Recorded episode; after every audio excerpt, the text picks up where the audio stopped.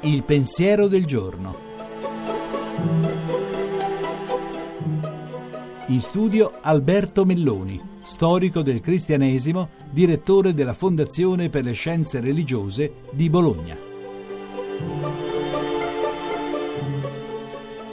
Quest'estate il Papa andrà a far visita alla Polonia, andrà a Cestokova per la giornata della gioventù e andrà a visitare il campo di concentramento di Auschwitz-Birkenau tornerà a camminare su quelli che sono stati i luoghi del grande genocidio che ha macchiato la storia dell'Europa nel secolo XX, ma camminerà anche su una frontiera nella quale l'emergenza dei migranti, il nazionalismo, il populismo, ancora di nuovo l'antisemitismo, tornano ad affacciarsi in un modo preoccupante.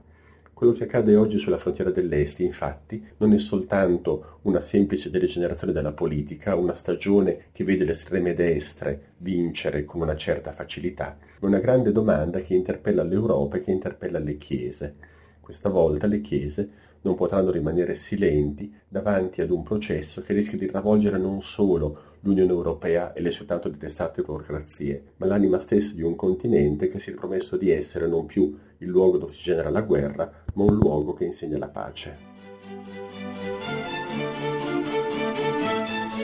La trasmissione si può riascoltare e scaricare in podcast dal sito pensierodelgiorno.rai.it.